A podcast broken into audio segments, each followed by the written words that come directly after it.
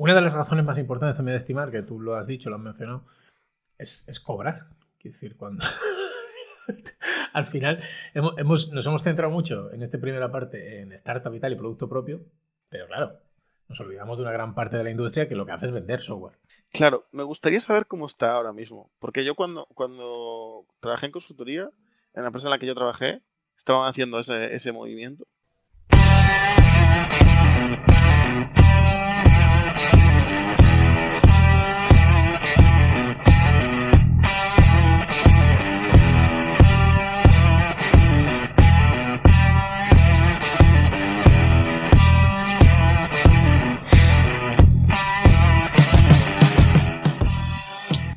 Bienvenidos a Consider Harmful a todo el mundo. ¿Qué tal, David? ¿Qué pasa, Mauro? ¿Cómo te cuentas? Eh, capítulo número 3, eh, 61. Pues por aquí andamos, tío. Eh, bueno, primero de todo eso. Eh, ¿Todo bien por ahí o qué? ¿Por tus amadas tierras? ¿Qué más tierras por Vila García? Hostia. esto, sí, esto después, porque si no, a ver, claro, es que las masas de fans, esto... Claro, tío, yo no puedo. A mí se me va muchísimo la pinza, tío. Yo digo esto y ahora no sé si se podrá salir a la calle. Nunca más. Correcto. Eh, bien, bien, todo bueno, bien. Mucha lluvia, eh, pero bueno, lo propio de esta época del año, ¿no? Tampoco que no nos vamos a quejar. Decir, Sí, sí, sí, sí. Época del año donde, la verdad, Las eh, pateas. quizás vendría mejor un barco que un coche, la verdad, ahora mismo. Joder. Pero Vigo, no sé, digo Vigo, no, no he dicho Vigo, ¿eh? No he dicho Vigo no se, ha, no se ha inundado, ¿no? Santiago se inundó, tío. Eh, Vigo también, Vigo también. Eh, la noche de Samaín, eh, para quien no sepa lo que es Samaín. Buah, fue, estuvo de miedo. Eh, eh, correcto. Eh, estuvo, estuvo locos eso. Bueno, vamos a introducir el tema de hoy, ¿no? Que uf, estamos siendo muy dinámicos. Venga, que siga, que siga, que esto, no- esto que no pare. Que no pare, que no pare la joda. Eh, hoy te quería hacer una pregunta, ¿vale? A ver qué opinas tú, David. ¿Tú crees que timamos cuando estimamos? Yo creo, como creador de otros dos podcasts, en los que ya he expuesto mi opinión, sí, sí, sí, sí. sí. Ya todo el mundo sabe que yo no. No. Pero, espera un segundo. sí. ¿Qué me estás diciendo? ¿Que hablar sobre estimaciones no es un tema innovador? Mm, Creo que vamos tarde. creo que esta vez nos está pillando el toro. Todo esto porque tú no quieres. nosotros- Todos sabes que es porque no quieres hablar de, de inteligencia artificial. claro, eh, claro, nosotros ahora mismo, para evitar hablar de chat GPT, vamos a todo temas de los 90, eh, 80, 2000. Eh, un día os introduciremos el manifiesto ágil en el, próximo capítulo. No, Introducción al manifiesto ágil. UML, yo creo que podemos. yo creo que UML ahora está, está la pomada. Creo que, que hay unos chicos en San que van a sacar un lenguaje ya bajaba. Vamos por ahí. Eh, yo creo que deberíamos. Me Richard encanta Stallman, PHP. Richard Stallman creo que, creo que está sacando una licencia algo. Bueno, bueno, me encanta PHP. Muy, viene muy al quite de lo de Next.js y tal, ¿no? En fin, eh, Hostia, tío, estoy súper descolgado de esa mierda. Eh, o sea, yo también estoy súper descolgado, ¿eh? Aquí no, yo no puedo hablar de esto, que sería cuñadear más de lo normal. Pero bueno, vi alguna cosa y tal. yo sé. Tendría que informarme un poco, pero no tiene buena pinta, la verdad. Buah, es que yo no sé si tú dices que estás hasta los huevos de ChatGPT. Es que eso no. O sea, yo no me. No entra, es que no quería entrar, no quería entrar porque además no entré en su día cuando es- estaba ahí en la pomada, en EJS era lo mejor del mundo y tal. Lo he usado, ¿eh? Que coste, pero lo he usado porque, bueno, un proyecto, algún proyecto me he bajado porque ahora es muy popular. Pero bueno, que no me, no me he metido, es como lo he usado, pero así de, de forma subsidiaria. bueno, esto tengo, alimenticia, tengo que usarlo, pues lo uso. Pero no me he metido, no he profundizado, no sé de qué va. Vale, pues un framework, ya está, de puta madre. Pero es que ahora leo, o sea, leo cada dos artículos que pone alguien, uno es no uses Node.js y el otro es usa Node.js. Y entonces es como, pero qué cojones, ¿qué esto? ¿De qué va? y no sé muy bien qué es lo que ha pasado, tío, pero digo, bueno, a tomar por saco. Ya, ya, ya, voy a esperar a que, se, a que termine la película. Me acabo de dar cuenta, David, de un tema. Esto probablemente quede cortado después en el podcast, aunque igual, si es gracioso, no lo dejamos. Eh, me invitaste como productor a la plataforma esta Sí. y acabo de ver un mensaje que pone Producer Mode. Producers are not record- recorded. Hostia, somos gilipollas. Estamos usando la grabadora de backup. pues. Sí, pero yo veo tu Vale, sonido. Sí, pero probablemente debe ser como si yo fuese en plan, eso, el productor y te puedo hablar, pero no queda registrado. ¿Empezamos de cero? No, O- o- no, o esto seguimos, queda gracioso y tal. seguimos con la grabadora. grabadora y si no, pues este, este fin de semana hay capítulo. decir, No, no, hay gra- la grabadora está seguro. Pero. Muy bien, pues otro fallo más. Otra cosa que Pero estamos... esto. No, porque el otro, Eh. es que el otro es invitado. Y no sé qué va a haber otro modo ahí. Y claro, yo quería que tú tuvieras Pues- acceso a todos los paneles. No sabía que no se Claro. grababa, pero bueno, tiene sentido. Ahora, ahora Claro, que lo has dicho. bueno, me acabo de dar cuenta. Eh, en fin. Vale, eh, la vida sigue. Next.js, tal, muy guay, todo esto. Bueno, que si tú sabes de qué va la polémica y me la introduces en, cinco- en un minuto, pues... Nada, yo vi una. O sea, es que sinceramente estoy bastante desconectado, pero ya desde el principio es un framework como que permite hacer una cosa bastante parecida a lo que permitían los frameworks típicos de PHP, tipo pintar un. o los que había, como era las. en Java también, las JSPX o algo así, ¿no? ¿Era? Tipo, pones, eh, pintas el componente de React y desde el componente de React ya puedes picar directamente una query de SQL, cosas así, hacer directamente la base de datos y todo eso. Pero al final, eso, según tengo entendido, ya te digo, no tengo mucha idea, server-side, server-side, todo, ¿no? Server-side rendering. Entonces, No, no tiene por qué, yo creo. ¿eh? Yo creo que lo he usado con React. eh, normal. React, sí, renderizado en el, browser. Pero bueno, que puede ser, ¿eh? no tengo ni idea. Pero sí, entonces, ahora que lo has dicho, sí que he visto una imagen que creo que siempre acompaña alguno de estos artículos de un fulano haciendo una presentación como que tiene dentro de Sí. un componente de React una serie, Sí, he picado. SQL, correcto. Claro, lo que pasa es que yo no tengo ni puta idea, no sé si eso es lo habitual en el framework o es una parte puntual y todo el mundo lo está usando para echar por tierra. Bueno, voy a, hacer un, voy a hacer un llamamiento a nuestras hordas de fans. Si alguien sabe de qué va esto, porque yo paso. Yo ya- Esto ya sí que me, esto me viene. Ya, esto me da pena. Ya, este Ya bastante estás haciendo con lo de ChatGPT, te... ChatGPT a muerte, a muerte. Yo, de verdad, es que es que lo que te estás perdiendo, Mauro. Y te lo digo en serio. No, no, ¿eh? es que, no, es que te está- no, no estás, no te estás dando cuenta de una cosa. Yo estoy bastante in en ChatGPT, quiero decir, yo lo uso todos los días. No, tal. La versión de pago. Eh, sí, ChatGPT 4 y tal. Eh, ¿Qué pasa? Que no soy un puto turras por Twitter, tío. Rollo, no es para tanto. Es decir, no es para tanto. Sí En es plan, para está tanto. guapo, tío. No, sí es para tanto.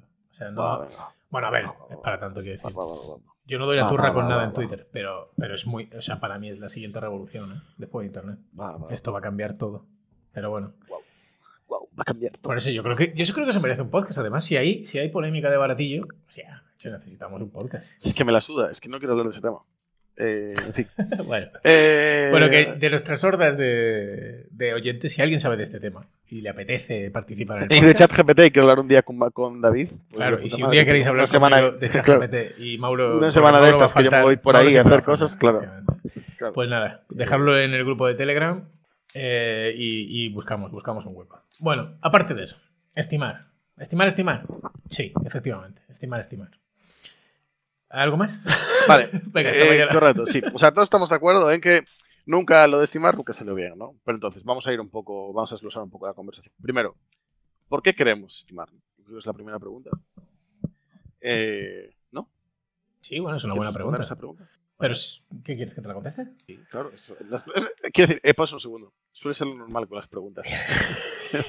no sé, pero a veces tú la introduces y la contestas directamente. Vale. Da igual.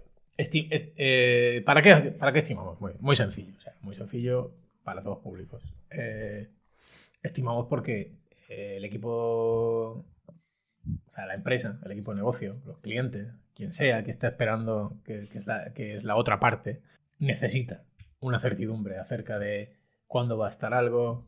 Muchas veces hay dependencias con otras, pues, pues no sé, pues por ejemplo, se me ocurren eh, aplicaciones de línea de negocio o aplicaciones de gestión que incluso hay un- una deadline porque va a entrar una ley y tienes que implementar. Me acuerdo ahora de una vez que hubo que implementar un tema de facturación electrónica y que había que encriptar las facturas con el número de serie del anterior y no sé qué, una movida. Entonces, todo eso tienes que. Entonces, evidentemente, eh, la gente necesita saber cuándo van a estar esas cosas. Pero también se, también se estima para priorizar, ¿vale? Porque no es lo mismo eh, una, pues un comportamiento nuevo que le queremos añadir a nuestra aplicación, si se tarda en añadirlo tres meses, que si se tarda una semana. Entonces, evidentemente, hay gente que diría, bueno, pues eh, depende de lo que tardes, esto es más importante o menos importante.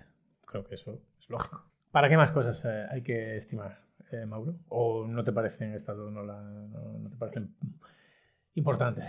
Me parecen importantes, después podemos ir una a una por ellas y comentar lo que nos parecen o cómo atacaríamos cada uno de sus problemas. Yo creo que también se estima para dar visibilidad. Quiero decir, como pues más en empresas grandes, ¿no? eh, para tener una idea de cuáles van a ser los objetivos a corto medio plazo. Eh, Sí, bueno, a lo mejor en- es un poco lo que decía yo ¿no? Empresas- principio. Certidumbre, planificación. Bueno, pero. Sí. Ah, pero claro, eso no lo incluías dentro de lo de las más de ejemplos de hard deadlines y tal, ¿no? Tipo cumplir una. porque tienes que cumplir una normativa o lo que sea, ¿no? Para mí no es Bueno, vale, sí, sí. O sea, era un poco englobando todo, quiero decir, al final, pues, pues una, una, una deadline pues al final te requiere de una planificación, dependencias, Claro, vale. yo qué sé, se. Si te parece, vamos a dejarlo en. ¿Para qué podemos estimar? Bueno, pues para saber si vamos a poder cumplir o cómo vamos a poder cumplir con una hard deadline, ¿no? Es un poco lo que- el ejemplo que ponías tú de, pues, entra en vigor una ley y hay que tener un sistema preparado para lo que sea.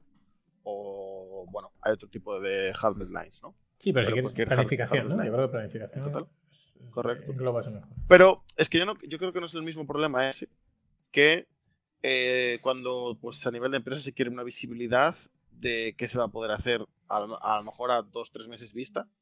Pero es que a lo mejor, o sea, yo lo que quiero entrar en ese tema, eh, creo que es un tema distinto porque es que a lo mejor no hace falta eso. O, o a lo mejor no hace falta, quiero decir, no, esa hard deadline no existe. No es que dentro de tres meses tengamos que tener algo, es que simplemente queremos saber más o menos qué podemos tener. Y a lo mejor quería tener una conversación ahí sobre por qué necesitamos eso si realmente lo necesitamos. Por eso lo veo como dos problemas distintos, no sé qué opinas. Eh, sí, son dos problemas distintos. Me, y me además- explico, quiero decir, no es el mismo escenario. Una empresa que te dice, pues lo- el ejemplo ya lo, ya lo dijimos varias veces, ¿no? Pero tenemos que tener implementado este sistema sí o sí dentro de tres meses porque entra en vigor lo que sea. GDPR, por ejemplo, en su, pasó mucho hace dos años o tres, ¿no? Ujú. Igual GDPR es de hace más años, sigo estudiando, pero esa es una. Eh, o una empresa que simplemente quiere tener esa visibilidad porque necesita, porque hay la sensación de que necesitamos saber cómo va a ser la aplicación dentro de tres meses. Pues que yo, que yo me siento discrepar aquí, pero es que yo no creo que eso se dé. Quiero decir, yo creo que esa visibilidad es necesaria. Otra cosa que tú sepas por qué es necesaria, pero, o sea, todas las empresas tienen un equipo de marketing, tienen que hacer comunicación. Correcto. O sea, eso que tú dices de "Bueno, por una razón arbitraria me gustaría saber que vamos a tener dentro de tres meses, mm, hombre, yo creo que arbitrario no creo que sea. Quiero decir, No estoy diciendo que sea arbitrario, pero es que a lo mejor innecesario, no es dicho. el mismo pero- tipo de problema.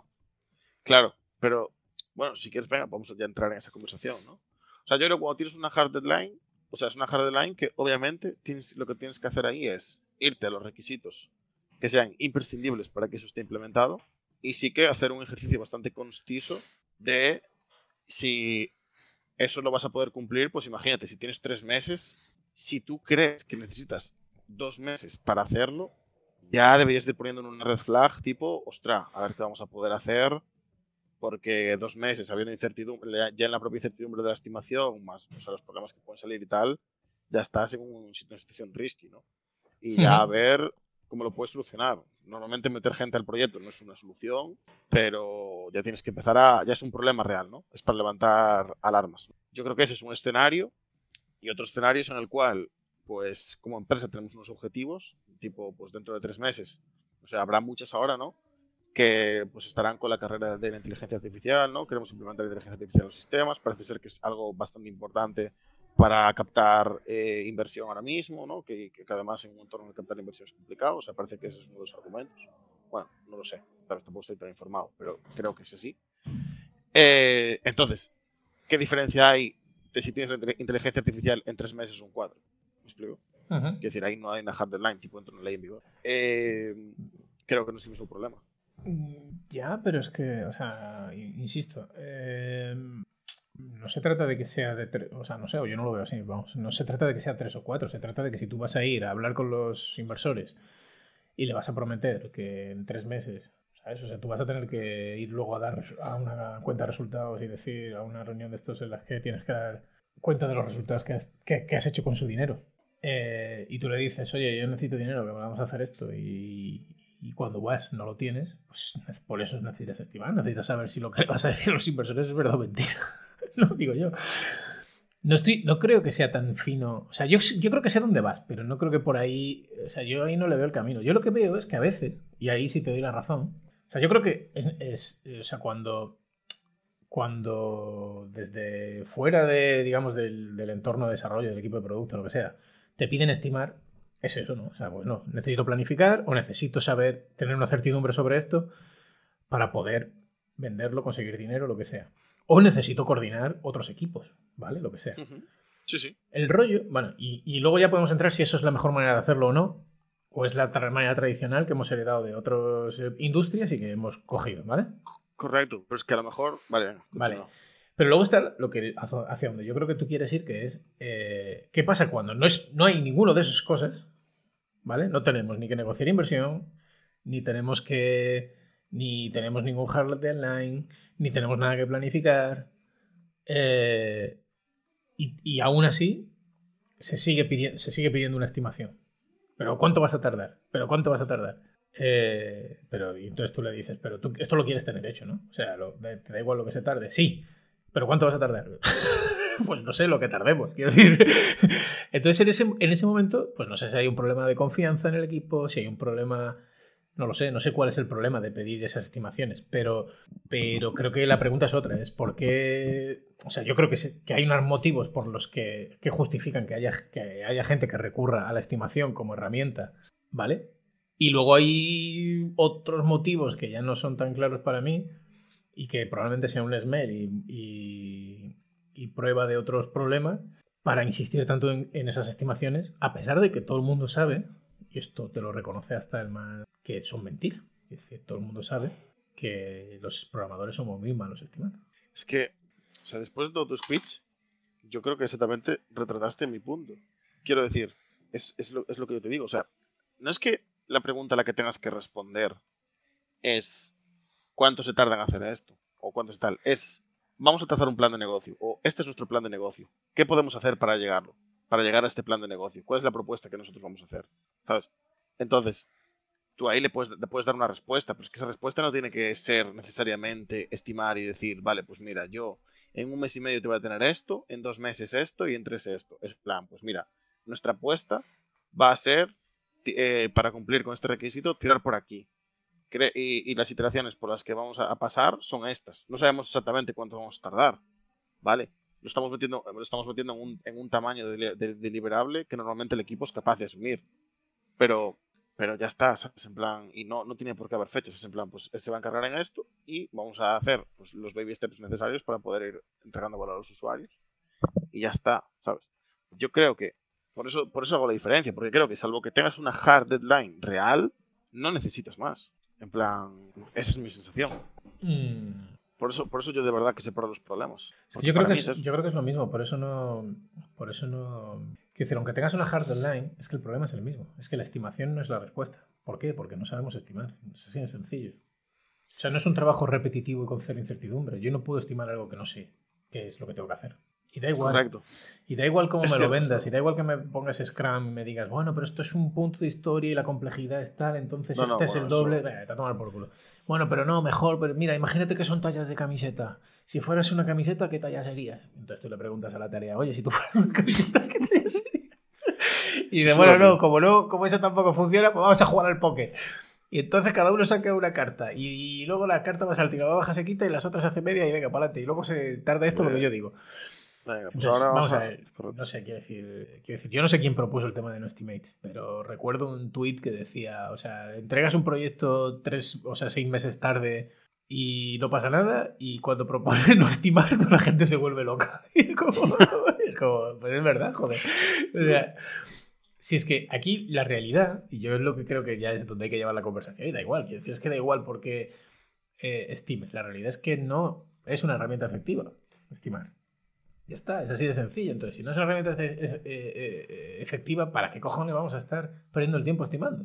Al final solo queremos una falsa sensación de seguridad, pero es falsa, porque es que, claro, lo, ¿a qué nos lleva eh, esa, esa, esa práctica? Pues al final esa práctica te lleva a meter muchas más horas de las que son, ¿sabes? Porque al final todo esto, vamos, quiero decir, todo el que haya trabajado en consultora sabe o ha escuchado alguna vez, pues lo que me digan los desarrollos lo multiplico, le meto un 30%. Porque ya sé que luego se va a tal. Y luego, y, luego te- y luego yo te puedo asegurar que hay proyectos que se lo comen también, ese 30%, ¿sabes? Y luego al final hay que estar por ahí robando tiempo de otros proyectos. O sea, es una puta locura. Y aún así, pues la gente persiste en eso. Entonces, cuando, joder, alguien levanta la cabeza y dice, oye, ¿y si no estimamos? y buscamos otra forma de hacer esto.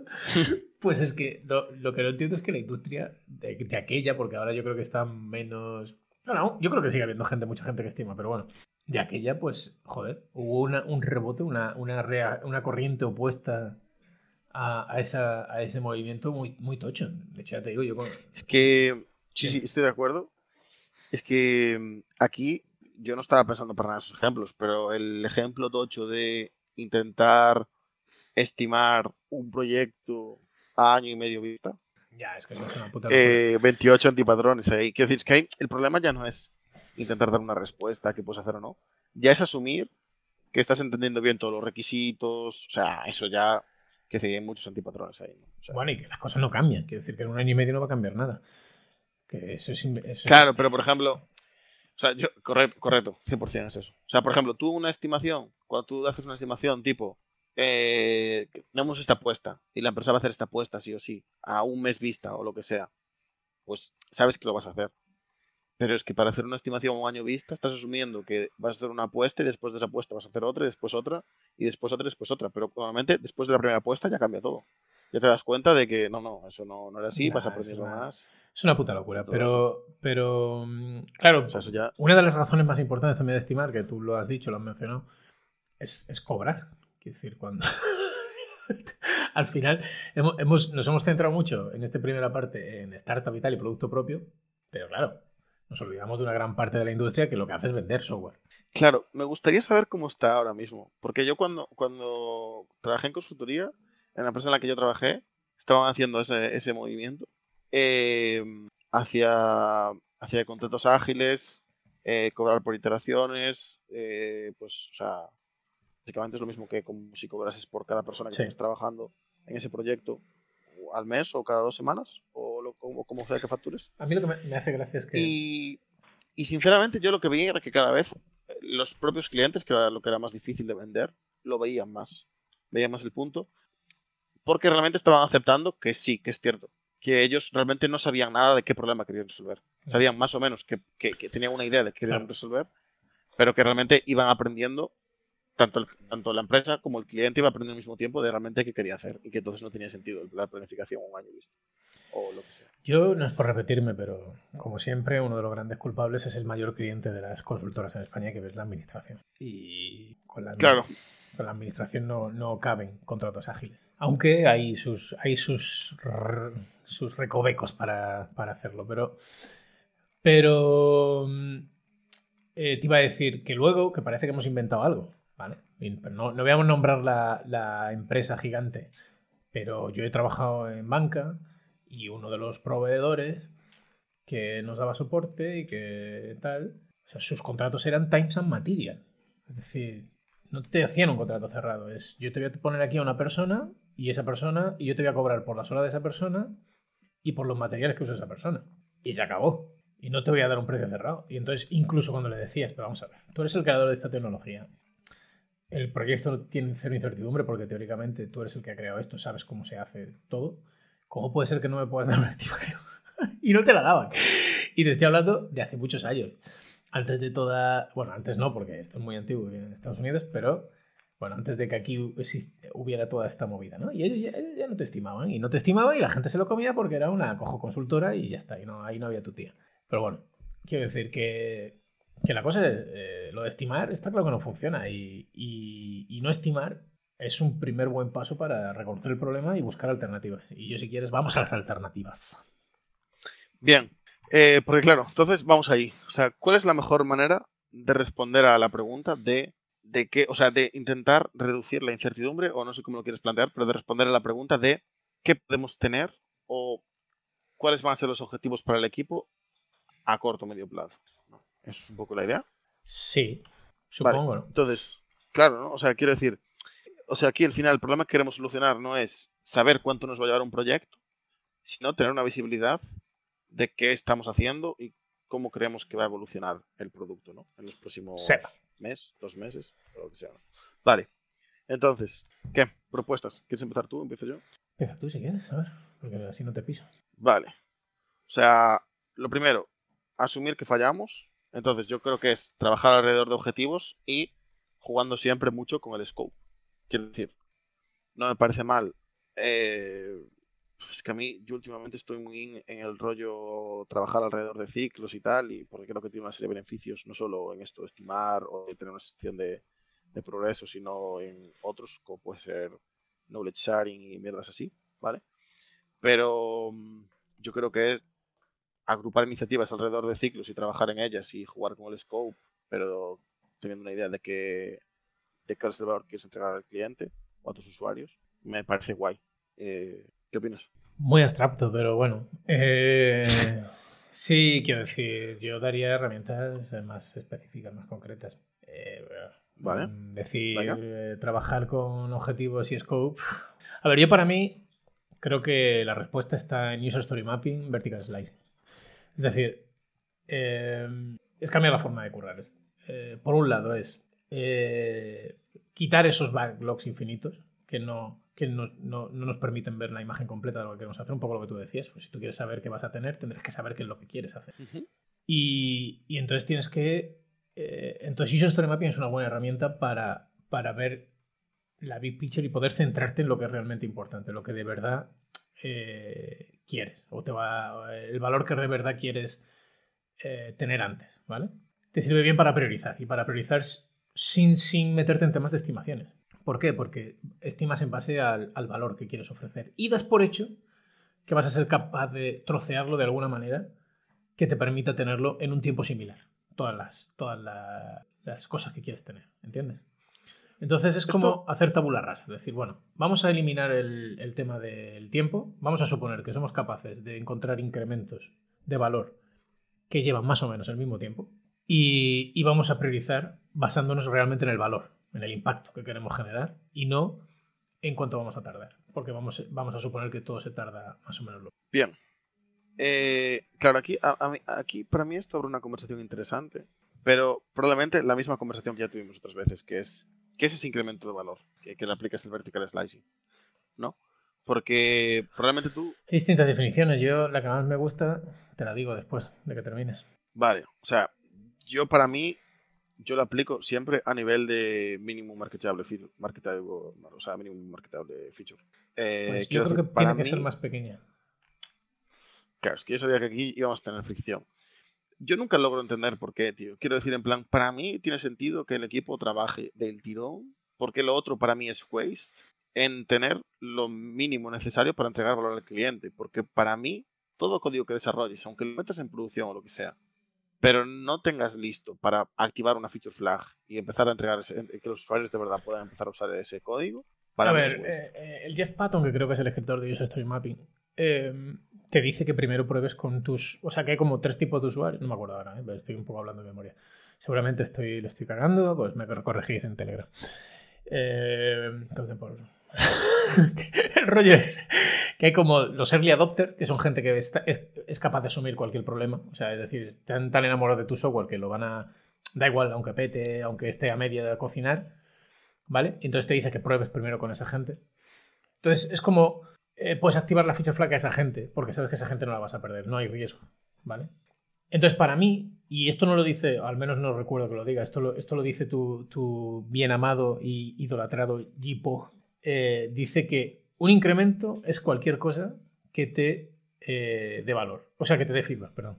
Es decir, si te da feedback, es un incremento válido. Si de ahí puedes sacar cualquier información, es un incremento válido. No es lo mismo que impacto, porque el impacto se mide con, creo que, esto no estoy seguro si en qué, dónde lo he leído, pero bueno, no sé si es en el User Story Mapping o en otro libro, da igual. Cómo generar un campo de comportamiento, generar un cambio de comportamiento de tus usuarios. Eso es impacto. Es una cosa bastante tocha. Entonces, eh, para mí, y yo estoy bastante de acuerdo con eso, cualquier paso en la dirección correcta que nos dé feedback es un incremento válido, aunque no sea una funcionalidad totalmente cerrada y tal. Nosotros, cosas que observamos desde el punto de vista de la analítica, es que, por ejemplo, eh, a lo mejor nunca se hizo segregación eh, a nivel de usuario y tal, pero cosas que tengo observado es que tú si a los usuarios le entregas una feature a medias que luego iteras, ¿vale? Las, métricas que tengas sobre las iteraciones nuevas van a ser bastante menores que lo otro. Quiero decir, no sé, sí, sí, sí, eso tiene todo el sentido, es lo que te digo. Si eso, eso pero lo sabe cualquiera. Hay mucha gente que la pierde. pero no, no, no, no solo porque la pierdas, porque si tú entregas una, una funcionalidad que tiene, eh, en plan, cualquier, pero a mayores después vas a hacer un nuevo menú para editar X cosas, esa funcionalidad o lo que sea, ¿vale? Normalmente los usuarios, una vez ven la funcionalidad nueva, empiezan a jugar con ella, ¿vale? Y generan un patrón, lo que dices tú, un patrón de comportamiento. Pero nuevos cambios sobre esa funcionalidad, si no son drásticos, es más difícil que, se enteren de que eso existe, ¿vale? O sea, que ese valor caiga en saco roto. Entonces, normalmente favorecemos deliveries un poco más grandes mm. por ese motivo, ¿vale? bueno, lo que pasa es que también... Perdón. Claro, a mí es lo que me frena eso, yo quiero decir, hacer divisiones más pequeñas. O sea, hay que trabajar desde el punto de vista de historias de usuario y tal, me tiene todo el sentido porque luego puedes jugar con el scope y tal, ¿vale? O sea, para, para, esto, quiero decir, en plan, si más o menos eh, a lo largo de un ciclo tenías pensado entregar, pues yo qué sé, tres épicas o lo que sea, ¿vale? Más o menos. Y va, vas mitad del ciclo, llevas solo una, pues puedes pensar en recortar scope, en si realmente lo que estás haciendo aporta el valor suficiente. Al final, durante un mes ya aprendiste muchas cosas y probablemente hiciste, metiste cosas nuevas o lo que sea, ¿no? O quitaste otras, ¿vale? Entonces puedes jugar con el scope. Pero soy bastante fan de que sobre una épica en concreto, o sea, tú cada vez que le entregas al usuario, le entregues cambios lo suficientemente gordos como para que el usuario pueda detectarlos, ¿vale? Si estás haciendo una, aplicación para usuarios finales. A ver, tampoco, tampoco estamos tan en desacuerdo, ¿eh? Quiero decir, eh, para mí, yo puedo vivir con eso, o sea, con esa definición no, no tampoco me cierro a lo dicho, o sea, es decir, depende también de tu contexto, ¿no? Tampoco generalizar es bastante complicado. Correcto, correcto, correcto. Pero también si estás haciendo una aplicación, una aplicación interna para que consuma un usuario tal, pues, pues, pues deberías disipar los cambios tan pronto como puedas, porque esa gente te va a dar feedback, te los va a usar, tú le puedes decir, mira, ahora hay esto, tal. Pero bueno, también está el otro, ¿no? O este rollo de continuous delivery, de diferenciar entre delivery y release. Sí, pero Claro, es lo que te decía. Pero para mí delivery sin release es waste. Hombre, es código que... Bueno, porque dices que no lo prueba nadie, ¿no? Claro. plan, vale, está en producción. Guay. Eh, es lo que te digo, el rollo es... Claro. O sea, si, tienes ese, si tienes ese conjunto de usuarios a los que se la puedes abrir o... ¿Sabes lo que te digo? Eh, gente que, es muy recia y, y soportan todo, no es waste. Y luego, y luego no, es waste, no, es waste desde un de puntos de vista. Quiero decir, ese código que tú tienes sin, sin, enviar a producción es inventario también y te está dando por culo también. Pues código que tienes que estar ahí aguantando. No sé muy bien cómo lo haces, si lo haces con. Bueno, tú, bueno, porque no tenéis, o sea, no haces continuo delivery, tú estás imaginándote que está, o sea, sí que tienes Trump-based development, pero no tienes continuo delivery. Esa es tu movida, ¿no? Tú lo querías en la cabeza ahora mismo. No, no, con continuous delivery también. Bueno, continuous delivery que llamas, o sea, tú lo puedes tener pagado con una feature flag. Claro. Pero ese código está ejecutado en producción. Claro, claro, pero yo digo, que todo el rato, o sea, quiero decir, para mí tiene sentido que el equipo esté trabajando continuamente en que esa feature flag se habilite. Quiero decir, otro tipo de vertical slicing anterior no aporta nada. Es en plan, vale, hice un, hice un slicing vertical antes de eso. Vale, pero si no es lo suficiente que tú considerabas para que eso pudiese ser habilitado en Ah, bueno, pero esto es muy interesante, porque esto es muy interesante. Venga, gracias por sacar eso, porque eh, ante la pregunta de que no lo has hecho, porque estás apampanado, pero bueno, no pasa nada. Eh... ¿Te pago? ¿De qué ¿Qué es feedback? ¿Vale? ¿Qué es feedback? Entonces, para mí, feedback. Bueno, no, es que esa, esa, paja mental te la estás montando tú. No, no, porque quiero decirte. Es para, para, decirte que no es, no es, no es em, waste, desde mi punto de vista. Porque tú estás mandando a producción código, ¿no? Y estás haciendo vertical slicing en incrementos más pequeños que lo que aportan valor, ¿no? Lo que tú dices, que lo que te, te, habilita a abrir una ficha flag. Perfecto. Eh, pero esos incrementos te están eliminando incertidumbre, que te permiten seguir hacia adelante. Pero la siguiente de, qué ¿de qué manera? Ese es el feedback. Es que muchas veces el feedback no es el feedback de, o sea, de, que, de que, que el usuario feedback. No me refiero a eso. O sea, feedback muchas veces es eh, eh, vamos a hacer un incremento y vamos y, y, de repente en este último incremento que he derivado me doy cuenta que por aquí no vamos bien. Vale, pero eso es porque tú estás, vale, estás cogiendo feedback, me parece guay, pero sigue siendo waste. Quiero decir, tú todo ese código lo puedes ver como waste hasta que lo habilitas. Al menos es, mi idea. Quiero decir, en plan, tú si en algún momento decides parar, parar de desarrollar en esa fase, por mucho feedback que hayas recogido, no llegaste al punto en el cual querías habilitarlo. Es waste. Vale, pero lo mismo te pasa a ti. Correcto. Lo, único es que, no, haces incrementos pequeños, lo haces todo en un solo incremento, pero si al final tienes que darle para atrás a todo eso, pues correcto. es código que está ahí, sigue siendo inventario que tienes ahí acumulado. Correcto, correcto, pero digo. O sea, como argumento no me vale por eso, es que no veo, no veo cuál es la.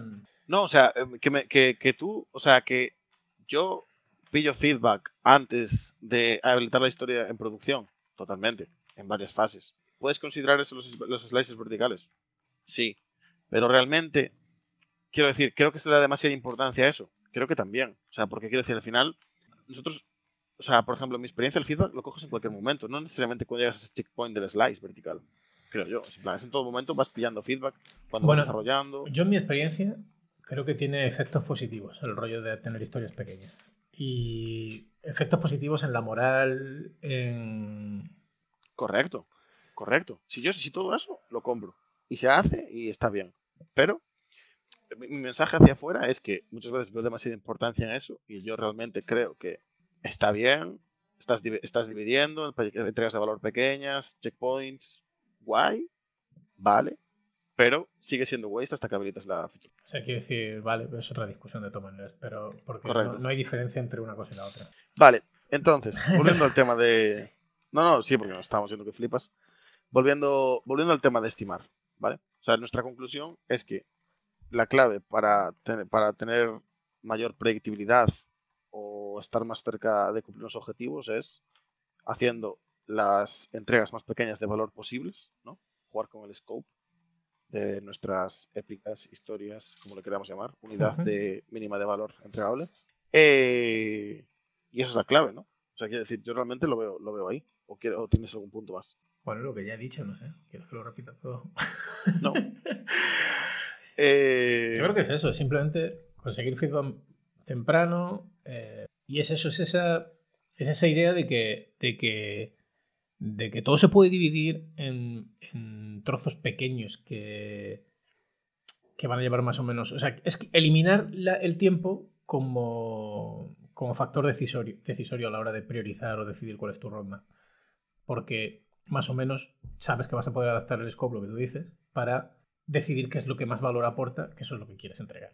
O lo que tú crees que aporta más valor, que esa es- esa- al final ese es el, el- el- lo claro, importante. la apuesta, correcto. Entonces, sí, es eso. O sea, yo creo que es eh, pues dejarse de, de seguir otras a falsos dioses. y, y nada, y, y centrarse en lo que de verdad importa, que es el valor y la entrega continua. Y ya está. Ok, pues esto va a ser todo por hoy, ¿no? Bueno, Mauro, tengo que me gustaría hablar contigo de una cosa. Eh, este es tu último programa. Eh, lamento mucho hablar de esta información. Eh, Porque esto se va a convertir en un podcast sobre inteligencia artificial. Y claro, yo ahí no tengo cabida. No, a ver, eh, me gustaría hablar contigo, y no sé si tienes mucho para el siguiente podcast, ¿eh? si tienes mucho mm, aquí que decir o no, pero me gustaría que, que lo comentaras. Eh, ¿Cómo podemos, o sea, me, gustaría hacer un podcast más basado en comunicación, comunicación entre equipos, en intraequipo, eh, lo que, una cosa que has dicho tú antes de, de trabajar en ciclos y el knowledge sharing, ¿no? ¿Has dicho? Sharing knowledge o knowledge, no sé cómo bien. eh, Es que. ese inglés montañés que tienes no lo entiendo, pero. Knowledge eh, sharing, eh, correcto. Sharing. sí. Sí, a ver, hablo inglés como el culo. ¿Te piate o no Bueno. te piache? No, no, no era faltada, no era- estaba puteándote. No, no, Eh, no. Pero te- hablo, hablo inglés como el culo es un, es un, es un fact. Es un statement. es un statement. Eh, que, que, que si te piache. ¿Cómo lo ves? Me parece muy guay. ¿Te parece Vamos guay? a anotarlo ya. Pues le damos una vuelta y lo tratamos la semana que viene. Venga. Pues guay. eso ha sido todo, eh, queridísimos eh, consideres harfulianos. Eh, nos vemos en el siguiente. Venga, Mauro. Chao, chao. Venga. Muy bajito. Ahora lo escucho más alto.